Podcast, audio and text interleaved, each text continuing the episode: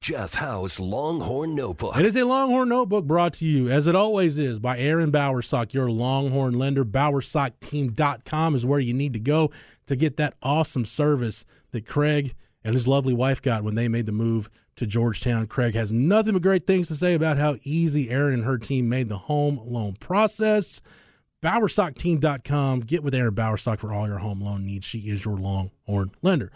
Cameron, I want to talk a little spring ball. We started talk, we talked a little bit about it on the Longhorn Blitz podcast. I wanted to kind of do a little spring preview, but we ended up talking way more about the combine just because one of my co-hosts on that podcast has gone through the NFL combine and knows mm-hmm. about the meat grinder that it is. So I always love getting Rod's thoughts around combine time. So we talked a little bit more about the draft prospects of the five guys in Indianapolis, uh, the five Texas products in Indianapolis, and kind of you know Bijan is it a is it a negative or a positive that He's doing all the on-field drills and testing. You can go get the Longhorn Blitz podcast uh, anywhere you get your podcast, like I said earlier.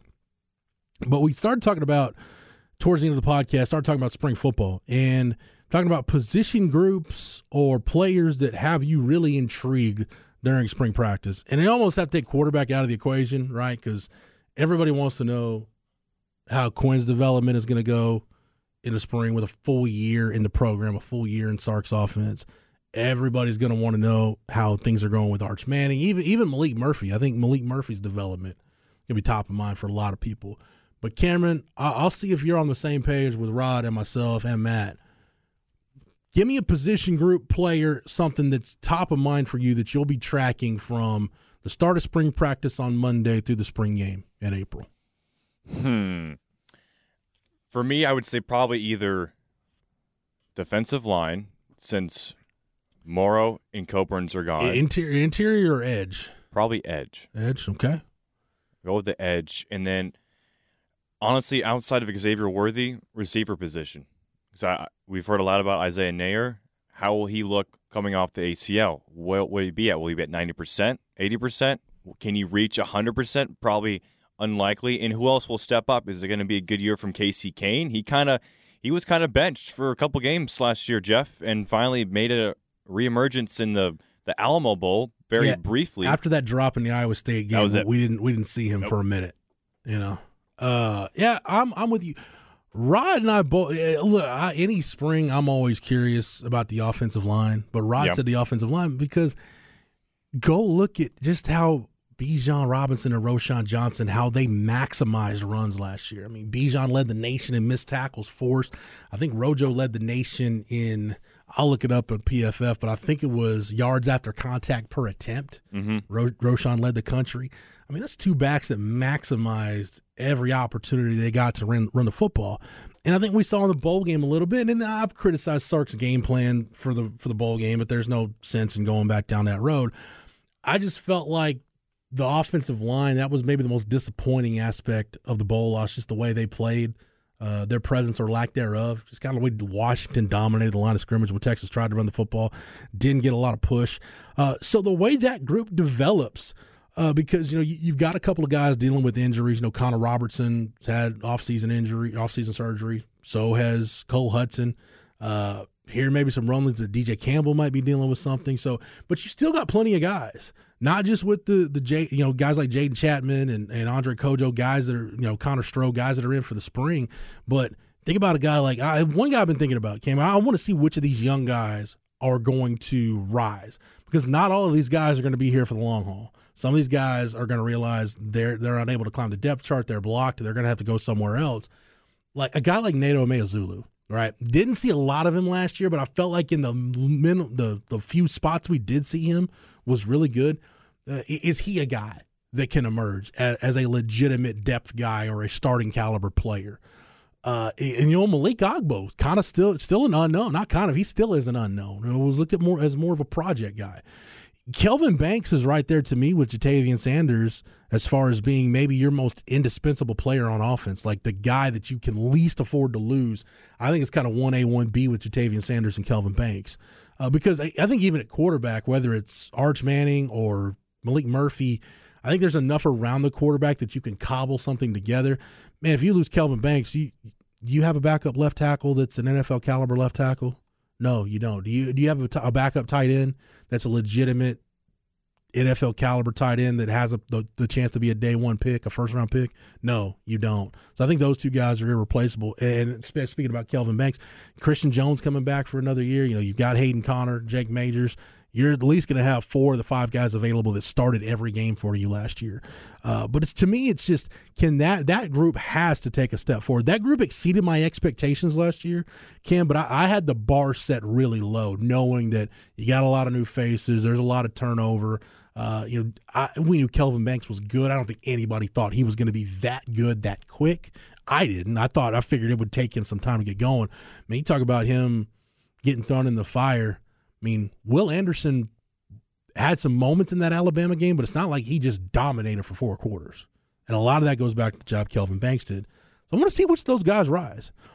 I'm with you on the edge guys because we talked about the edge position in 2021 and what a detriment it was to the defense. I mean, that, that group was a liability. I, I forget the number because I charted it. I think it was almost seven yards a carry opponents average in 2021 on runs that hit from the C gap and out.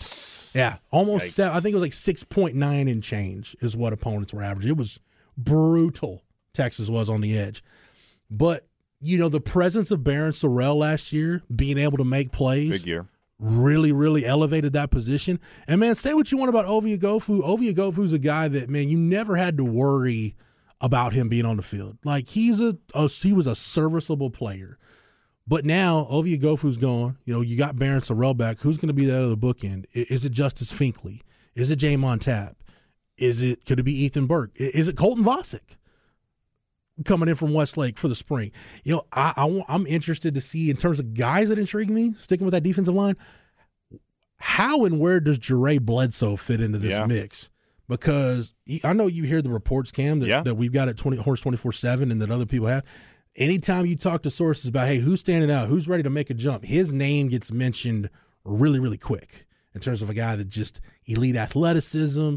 Uh, you know, didn't play a senior year of high school, but got in last spring. You could tell there was a learning curve, but really made strides throughout the fall and into bowl season. I mean, that's not just off the record stuff. I mean, Sark has mentioned yeah, him multiple times. He's mentioned Jure Bledsoe when talking about guys that have a chance to take take a step forward.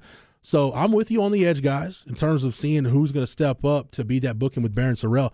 The only other position that I can think of that I'm really focused on, off-ball linebacker, and who's going to be that guy that replaces DeMarvin Overshown next to Jaylan Ford. You know, is, is, it a guy that I'm really high on in Mo Blackwell? Anthony Hill's talented enough to be that guy you know, is a freshman ready to step in? Yeah, is he ready and be that guy? Um, is it you know? Does a guy like David Gbenda? You know, we we see this all the time, man. Guys sometimes late in their careers, man, they just have that surge and they really haven't done anything for two, three, four years. And then all of a sudden, boom, they have that surge and, and they're players of significance their last year in the program. So David Gbenda's got a chance, but uh, I mean, I'm thinking it's going to be more of Anthony Hill or Mo Blackwell, but that position is so key because Overshown did so many different things. You were able to move him around because of how good Jaylan Ford was. I just feel like Mo Blackwell's got that the skill set that can most replicate what Overshown brought to the table. A little bit different, but you talk about a guy that played that hybrid hybrid position in high school. He's been at safety. He's been at linebacker. Uh, you know, does he have the ability to rush off the edge? How is he in blitz situations? You still got to figure that out. But I think in terms of skill set, it's it's not an apples to apples deal, but it's most comparable to what you got from Overshown. Yeah, Blackwell. What you get from Blackwell. He definitely showed some stuff on the stretch in that second half of the season, right? But let me ask you this: so if he steps into the off-ball linebacker spot, because he did play a little bit safety, if I remember correctly, yeah. who steps in at safety alongside Jerrin Thompson? Are you thinking Jaylon Guilbeau or what? Because that, that safety spot then it becomes a question mark for me because I thought after last year that Blackwell would probably play safety, but it makes sense because no one was really sure that David yeah. Gbenda could play that off-ball linebacker spot. So it makes more sense because Blackwell has that hybrid experience, and that's what Marvin Overshown was coming out of high school. Uh, J- if Jalen Catalon's healthy, to me that cha- right, that changes not okay. only that changes not only your the complexion. Of, well, Jaylon Guilbeau's a factor though too. I mean he's going to factor in somewhere, whether it's at corner yeah, or, or, safety. Or safety. Uh, and I think that's the maybe he's the guy that gets cross trained because I think somebody at corner is getting cross trained at safety just to you know if you decide that B.J. Allen or Larry Turner Gooden aren't ready, maybe you just want a, a, a, presence of a guy who's played a little bit. Maybe Guilbeau slides back there because you're you're pretty good at corner now. Yeah, I think with with Ryan Watts coming back. Uh, we we talked about Ron Watts earlier in the week when we talked about the guys that made decisions to come back who's got the most to gain. You know, how does the NFL view Ron Watts? Texas views him as a damn good boundary corner. So with Watts coming back, Terrence Brooks played really well late in the year. I think you're good at corner. Uh, Guilbeau, at the very least, he'll back up Jahdae Barron at that star position. But man, if Jalen getting back to safety, Jalen Catalon's healthy, changes not only the complexion of that position, it changes your whole defense. Because man, you go back to 2020 when he was healthy as a redshirt freshman at Arkansas freshman All American, mm-hmm. first team All SEC, was one of the most productive defensive players, period, in the SEC. He's just been hurt every year since. He was a guy that in the Arkansas game, we watched him and was like, yeah, man, we Texas could really use a safety like him. And unfortunately, he's just been bitten by the injury bug the last two years.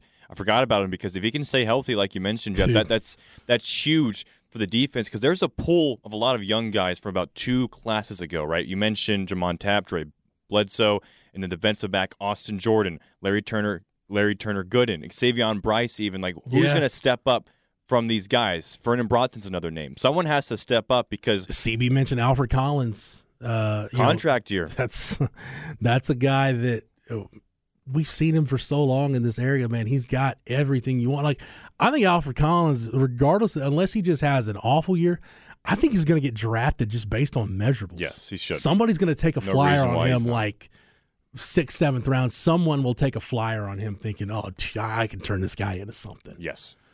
Um, but yeah, Collins is a guy that, with what you lost, losing Anthony Cook, I mean, and think about it. Lost Th- four guys, lost four DBs. Think about it from this standpoint, though. With the guys that we're talking about stepping up, that you really – you know, maybe you've they haven't been in starting caliber, they haven't been in, in prominent roles, or you've seen them flash, they haven't put it all together. Think about this time last year. We were really curious how that transition was going to go for for Anthony Cook going to safety. And other than Jaylan Ford, Anthony Cook might have been your most consistent player on defense last year. Like Cook, Coburn, Ford. They're all they were all in that discussion. He played with one arm that Alamo Bowl. Played the last five games of the year with a broken forearm. Just I, I have nothing but respect for what Anthony Cook did in the second half of the year. So there's that part of it, and then you know a guy like Keondre Coburn. I mean, we talked about it on the Blitz. I was sitting here a year ago saying, "Man, I think Coburn just played too much in 2021. I think Byron Murphy needs to probably get some of his snaps. Coburn needs to play less." And credit Coburn for putting in the work. Credit Bo Davis for getting him there. Keondre Coburn became a really productive, disruptive three down player.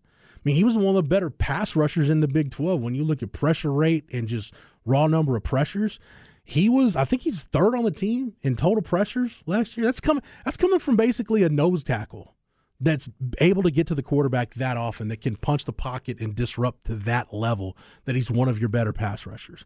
So those were guys that we were talking about this time last year. We weren't sure what it was going to look like. I say the same thing for D'Shawn Jamison at corner, coming off of a not good year in 21. So we saw guys elevate themselves last year, so it's certainly possible. But I, to me, Jalen Catalon's the key. And as long as you find somebody that can run with Jaylan Ford at that off-ball linebacker position. You got a bunch of guys.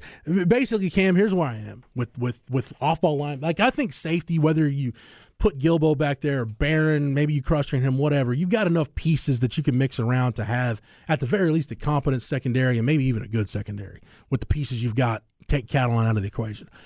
I would love for Sark and PK and Jeff Choate to get to the end of spring practice and have a conversation between the three of them and say, hey, we like what we got. We don't need to go into the portal for off-ball linebacker or edge. With what we've got, we can we can not only get by, we feel good about it. Good enough that we don't need to add anybody from the portal. And that's the Anthony Hill effect, right? Yeah, Anthony Hill or Mo Blackwell.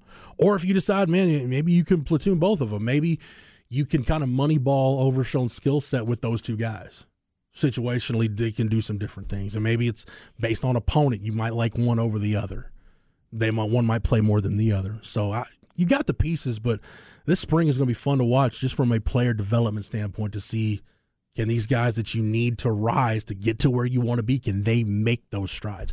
All right, take a break, come back. Inconceivable going to close out hour number one of Light the Tower on the Horn, live, local, and digital on the Horn app and at hornfm.com.